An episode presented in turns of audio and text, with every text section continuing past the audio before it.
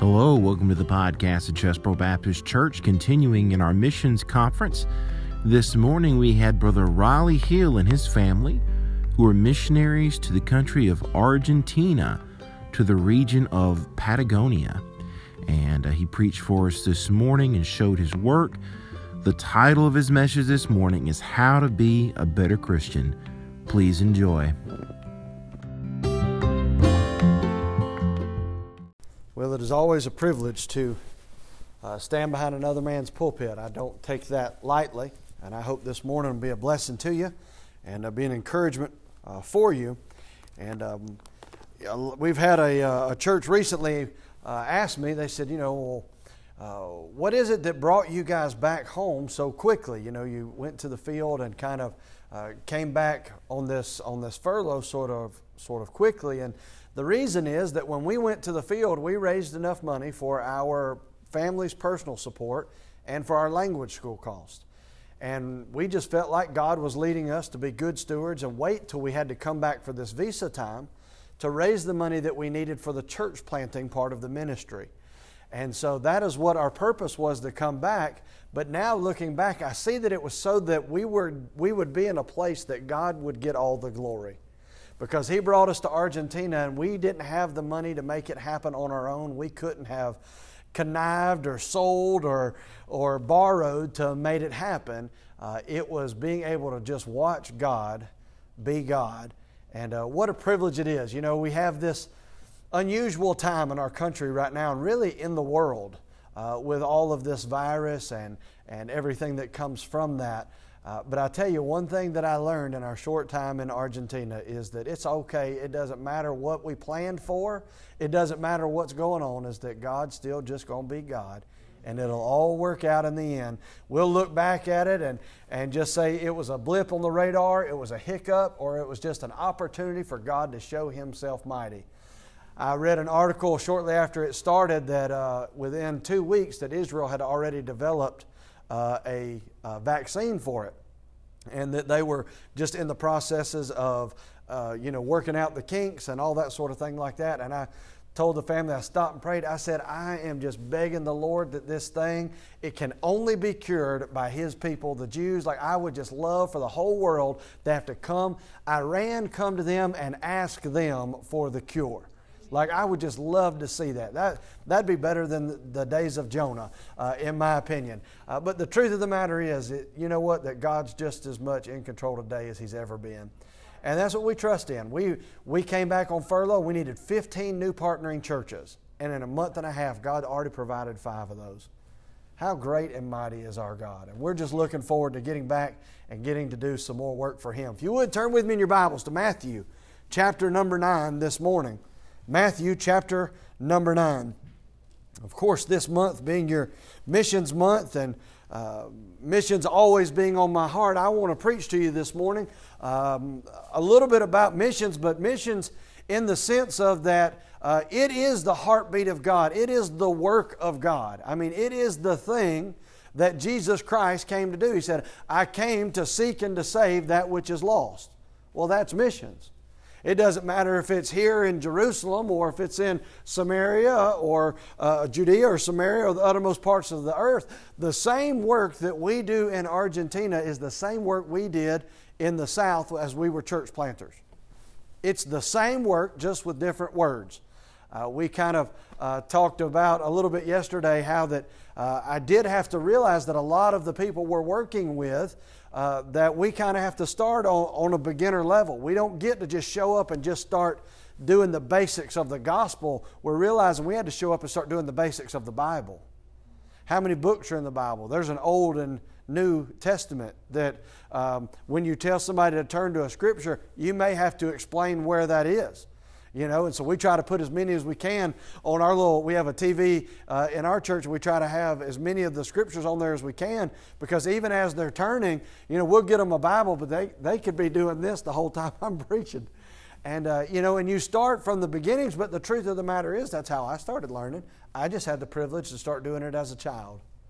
Going to sunday school my whole life. Um, if i missed church as a kid i was probably in the hospital you know, they say that drug problem. You get drugged to church. That's how I grew up. I was saved as a five year old boy at a, um, the church I grew up in where my grandfather pastored. And, you know, I remember getting baptized as a five year old boy thinking I was going to get drowned. Like I really thought. My grandfather believed 100% that every part of your body has to be under the water when you get baptized. Well, I made the mistake of trying to get an arm up. Next thing I know, I feel my back on the bottom of the baptistry. And I'm just thinking, I'm, I'm, I'm not coming up. I'm, there's no way. I'm, there's no way. If I tried to do that with Judson right now, he'd look like a cat trying to bathe a cat, you know, in there because his, his swimming and holding the breath is not exactly uh, at, at, the peak of his abilities. Um, but, you know, I remember, you know, I got a chance to grow up that way my whole life. And so as we're planting these churches, I'm realizing it's really just the same thing. They're just starting Sunday school a little later than everybody else did. And we're just praying that God would allow us to be able to continue His work in their lives. And we'll be able to see souls saved and lives changed, discipled, and churches planted all over that region. The region of Patagonia has 2 million people right now. And it's growing so rapidly now that natural gas and uh, oil has been able to be found there. And so it's bringing in industry and roads are getting paved. And, you know, many of these cities are doubling in, in uh, population every 10 years. And we're able to be there and be in cities, over a 100 cities with a thousand or more people that have never had a gospel preaching church in their history. I didn't say independent Baptist, I didn't even say Baptist. They've never had any gospel preaching church in their history. So, what a privilege it is to be in such an open place and a, a ready place for God to do a great and mighty work. This morning, we're going to talk about the work of God just a little bit. We're going to begin in verse number 35. Pastor, do you normally stand when you read the scriptures? Well, we'll stand as we get ready to read in verse number 35, and it says, And Jesus went about all the cities and villages teaching in their synagogues and preaching the gospel of the kingdom, and healing every sickness and every disease among the people. And when he saw the multitudes, he was moved with compassion on them. Because they fainted and they were scattered abroad as sheep having no shepherd. And, they, and he said unto his disciples, The harvest truly is plenteous, but the laborers are few. Pray ye therefore the Lord of the harvest, that he would send forth laborers into his harvest. Lord Jesus, we love you.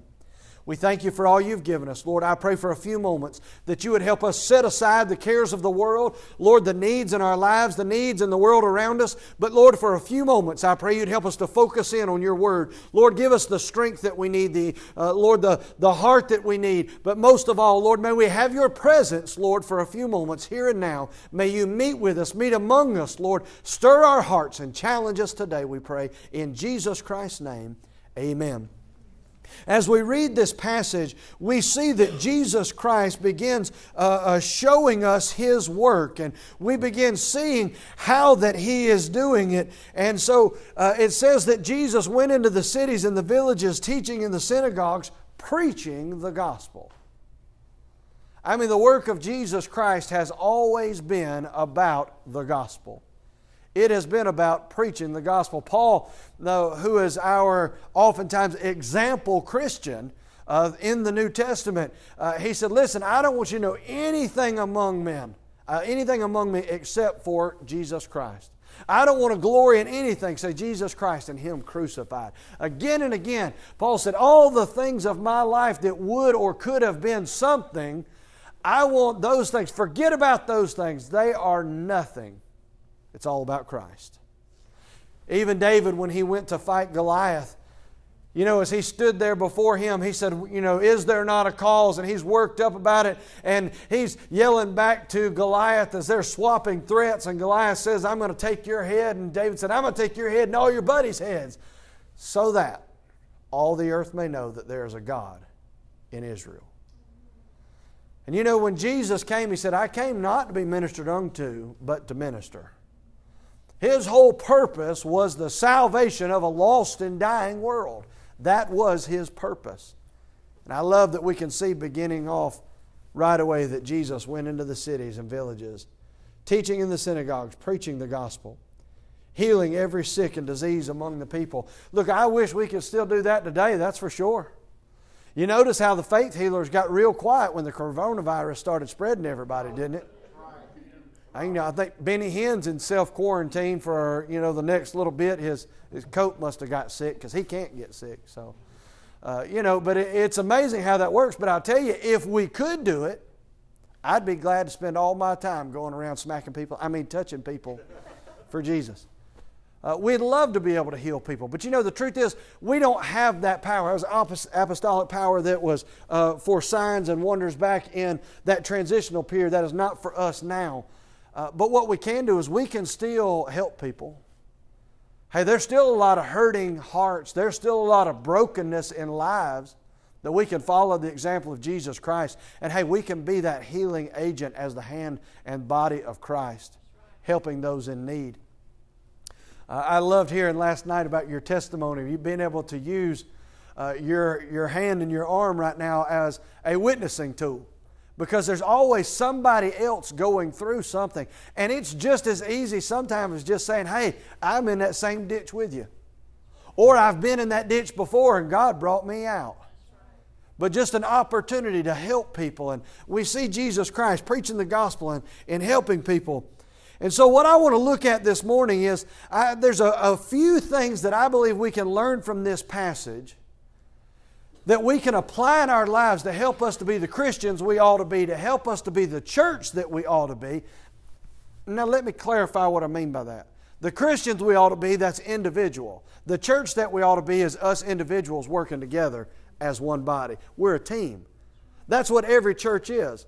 It's a group of believers, baptized believers, who have voluntarily joined themselves together for the purpose of carrying out the Great Commission. That is what the church is. That's how it's a living organism. Just like our body is made up of, of hundreds of millions of cells, each one of you is a cell to make up this part of the body of Christ. I mean, we're, we're in it together. And so, uh, some things that we can look at both individually and collectively to be able to better serve the Lord. I think as we see this passage, the first thing is that we ought to see how God sees. We ought to see how God sees. It is so easy for us to disagree and discount anyone who does not view the world the way we do it. Now, I'm going to say something, and don't put this part on the internet, preacher. I have voted for a Democrat in the past. Don't tell anybody. When I first voted, I voted for a Democrat as our governor. Now, it was Zell Miller who attended the Republican National Convention and was asked to leave the Democratic Party because he was more Republican than he was Democrat. And when you compared him beside the other guy, it was like, it was hands down. He was the only Democrat I ever voted for. But in those days, that was all we knew growing up was a Southern Democrat that was actually conservative. And so when my meemaw started hearing people talking about Democrats, she was all fired up. She was ready to hurt somebody because she's thinking about these conservative people she had known her whole life, not realizing a shift had been taking place over those years. And she was upset. I've only seen her more upset one time with people disagreeing with her, and that was over Tim Tebow. She couldn't stand him. Now, for a different reason than I couldn't stand him. Now, I am from Athens, Georgia. I apologize. I will make no cracks against LSU, mainly because they stomped everybody's tail all year long, and you can't argue with that. But one thing we can agree on is it's great to be a Gator hater. All right? So whether you're from Georgia or you're from Louisiana, we all agree we hate the Florida Gators. And so I thought that that was the reason my Meemaw was so upset about Tim Tebow.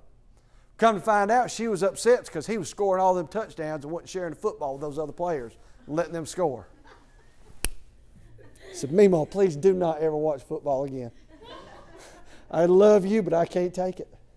But if anybody talked about how good Tim Tebow was, she would get irate. And I remember thinking, if there's one thing that my Meemaw is going to teach me in her older years, it's how to be a little bit better at disagreeing with people. but it is easy, whether it's political or religious, all the things, the hot button issues you try to avoid at family reunions, unless it's like mine, and then you're looking for them. You know, I think my dad, we would travel seven hours from Athens, Georgia, uh, back over to uh, Louisville, Mississippi, just so that my dad could get together with all of his uh, eight, uh, seven brothers and two sisters and all the cousins so he could aggravate as many of them as possible. Like it was worth a seven hour drive to infuriate the family. And, uh, but, you know, I mean, the, the truth is, it is easy to just push it off. That's not what God did. That wasn't what Jesus Christ's manner was. See, his manner was, it says that he looked at the people. Hey, he was healing them, he was preaching the gospel. said that when he saw them, he saw their need. He, he recognized that they were sheep without a shepherd. A few months before we went to Argentina, actually, I think it was right after our survey trip. No, it was before our survey trip, a few months before we were getting ready to go. Um, the church that we had uh, visited with, some missionary friends of ours, Brother Jason King was there as, uh, as, the missionary, the lead missionary had, had gone. And after the Sunday night service, they broke in, two people broke in and robbed the church at gunpoint. And uh, Argentina, it's not if you'll get robbed, it's when. Uh, for us, we live in a really safe city, but we still expect it at some point it'll happen. But at least we don't have bars and windows. Well, they live in the capital city, 15 million people they started a church in the roughest part of that city you can imagine. So, no real shock, but they got robbed at gunpoint. And one of his children just asked him, said, Dad, why would those, those hateful people come in and, and threaten our lives and, and steal all our money? And he said, Listen, hey, don't be upset at them. He says, just lost people acting like lost people. Man, that has smoked my heart ever since I heard him say that and it's helped me.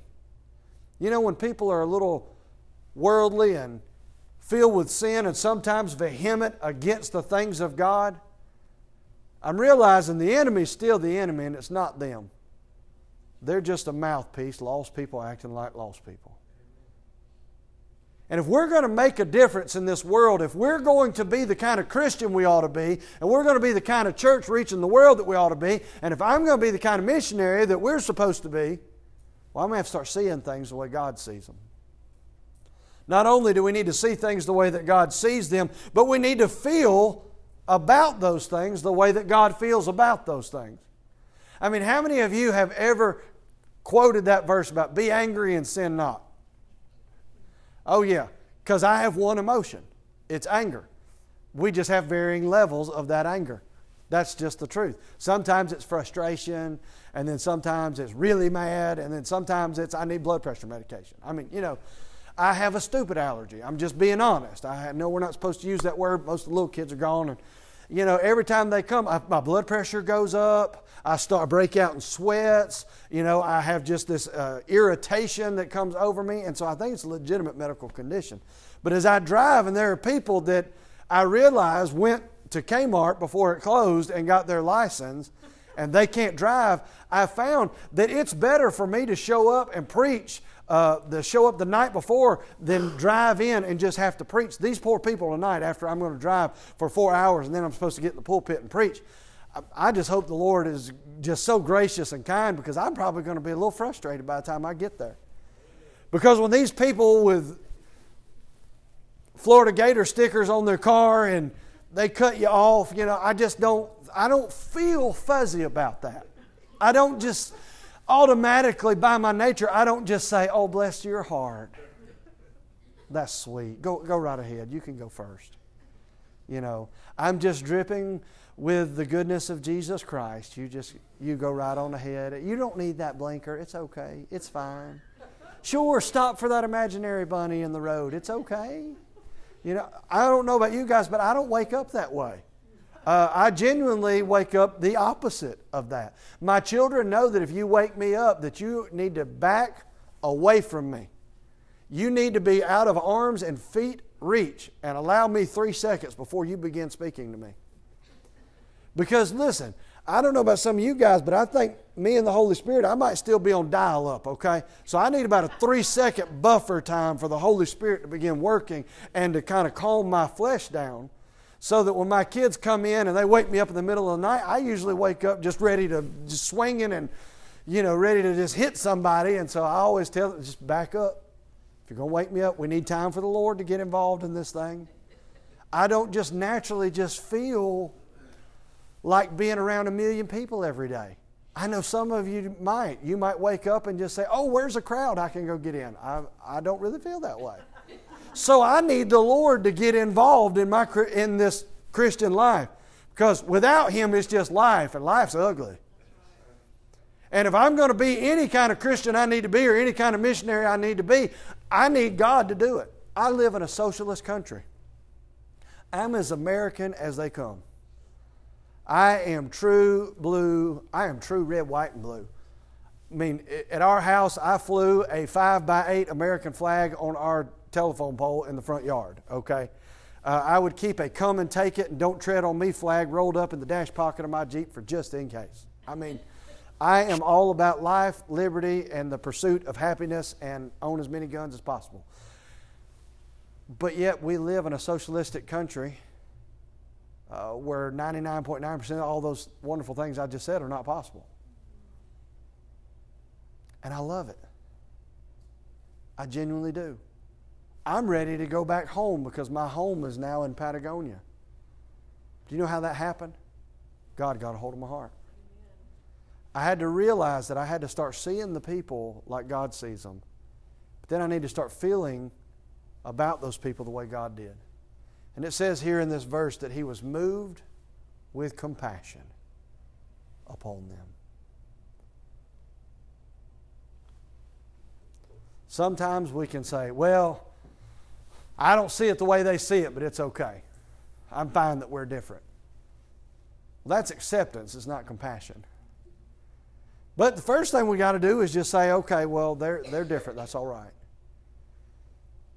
But then we need to have a heart of compassion and say, yeah, you know what? They're different, but God still loves them, and I'm going to do my best to still help them. Notice nowhere in that did I say, go be like them. A lot of people want to try to say, oh, well, I become all things to all men that I may reach, uh, reach some. Don't twist the Bible like that. That's not what Paul said. Paul never said, go be like sin to reach sin. Don't go to bars and start trying to reach bars. But you know what? That people come out of those bars drunk and staggering and wasted their lives still deserve to be loved. And they still deserve to be given the gospel and try to be brought back out of that. I was a high school dropout and a teenage alcoholic. I know missionaries are supposed to be something special, but y'all got a bum deal. You got a regular person, all right, that God had to get a hold of. And so now I'm in a country where oftentimes the, the husband will become an alcoholic and the family just gets torn apart. And, and I'm thinking, you know what, Lord? I know you didn't choose for me to go through and make the decisions I made, but I hope you'll help me help these men to get back out of that ditch. To help them to find that same way. And, and you know what? I didn't do a, some whatever step program and all that. I had a praying daddy and the Word of God constantly being preached. And he said, if you're going to live in my house rent free, you got to go to church at least on Sunday morning. Well, I needed the money. So I went to church every Sunday morning. You know what? I got preached at every Sunday morning. The preacher could preach on anything, and I think I was under conviction because I was probably guilty. Whatever it was, I probably did it that week. But the truth of the matter is, is it kept me close enough that when a friend of ours was shot and killed, that God got a hold of our heart and brought us back to church. And now my older brother's my sending pastor. My younger brother's also a preacher, and he assists there in the church.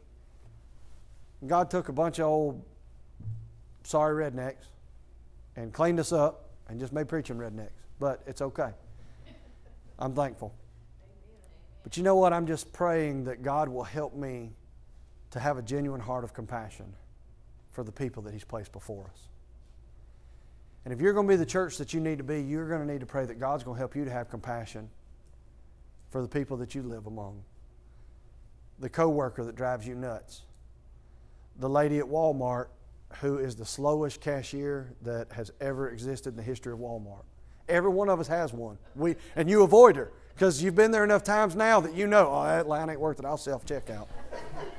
I mean, I should get the Walmart Employee of the Month at our Walmart Ringgold. I checked out a whole load of groceries, and half the time everybody else is over there done. And I didn't get double charged for anything. So, I mean, I deserve that Employee of the Month. But the truth is, it will take a conscious decision to be like Christ. The Christian life just doesn't wake up and just happen. It's going to take us deciding that, hey, I want to be thankful. I want to show the Lord that I am thankful, that He died on the cross for me, and that I'm not laying in a ditch somewhere on drugs, that, that I'm not uh, on my way to hell, that I've accepted Him as my Savior. I know that my eternal destiny is secure. Because of all He's done, I want to live out my gratitude. What's got to be done on purpose? We're going to have to see things the way God sees it. We're going to have to feel as God feels. Then we're going to have to work like the Savior works. And he said, when he looked at his disciples, he said, Disciples, the harvest is truly plenteous. He said, but the laborers are few. He said, I'm not trying to build the biggest group unto myself. He said, I need you to pray that the Lord of the harvest will send forth laborers into that harvest. Look, I love coming to church, but this is our huddle to go out and do the work. Hey, this is the worship, the recharge, giving God the honor and glory for everything that He has done, everything He is doing. This is the time we come together so that when we walk out these doors into our own mission fields, that we are the laborers sent forth into the harvest. But also, we ought to be praying, Lord, help us to send laborers. Lord, keep calling laborers. Lord, bless your laborers in the harvest. You know, here we see that Jesus Christ, He said, Pray ye therefore the Lord of the harvest that he will send forth laborers into his harvest. He's not talking about himself. He's referring to the Holy Spirit because the Bible says that he is the one that letteth. He is the one uh, that comes in and lives in our hearts. He's saying you need to pray that the Holy Spirit will call people and that he will send those people, that he will bring in this harvest. Now, it's all for Jesus Christ. But he said, You need to pray and ask the Holy Spirit to get involved in this. If we're going to work how the Lord wants us to work, we're going to have to do it as spirit filled Christians. We're going to have to do it as a spirit filled church. Speaking of that spirit filled church, how many of you like good preaching? Raise your hand. Well, don't ever blame your pastor if you don't feel like you got it, especially if you didn't pray for him all week long especially as he's working a job, taking care of his family, going through the same things that you're going through every week, and then trying to get in the Word of God and dig out some new thing to help you feel better about your life. Sometimes the way we come to church for. But the truth is, dig out a spiritual truth that will help change us into the person of Christ that we ought to be. Look, he needs help.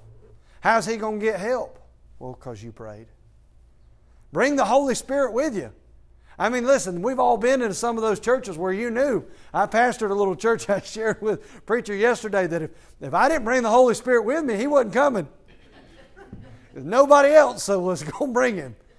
I mean, I, the first Sunday I was voted in by 100%. First Sunday, half the church had already left before I ever even got there. Well, what a blessing. I learned for a while that you better get excited about the Lord and bring him with you. But the truth is, if we want to help our church and help our pastor, let's, let's come in ready. Let's come in spirit filled. Let's do the work of God the way He wants the work done. And how is that work supposed to be done? In the power of His Holy Spirit.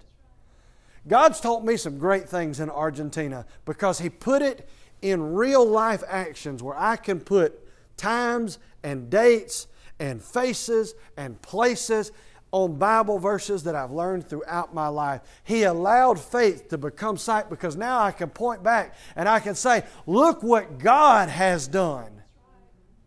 And let me tell you, the work that God has done is a whole lot better than anything I've ever tried to do in my life. We joke about that my older brother, he has the Midas touch. Whatever he can touch turns to gold. He can make money doing anything. I have what we call the minus touch. Whatever I touch could turn to rust. I may could give you the best idea to make a million dollars, and it worked, and you make ten million, and I go do it and lose everything. The, do it the same way.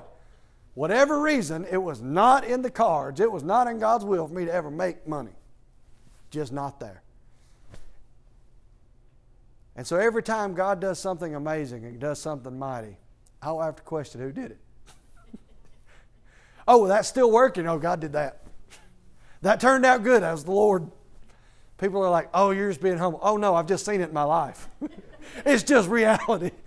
My wife knows I tried to tell her before we got married. We met at West Coast Baptist College. I was there my senior year, and, and we met. And as we had both been engaged before, and they considered us the old people because we were almost 25, you know, there. And so they're thinking, oh, we got to really get them together before they die single.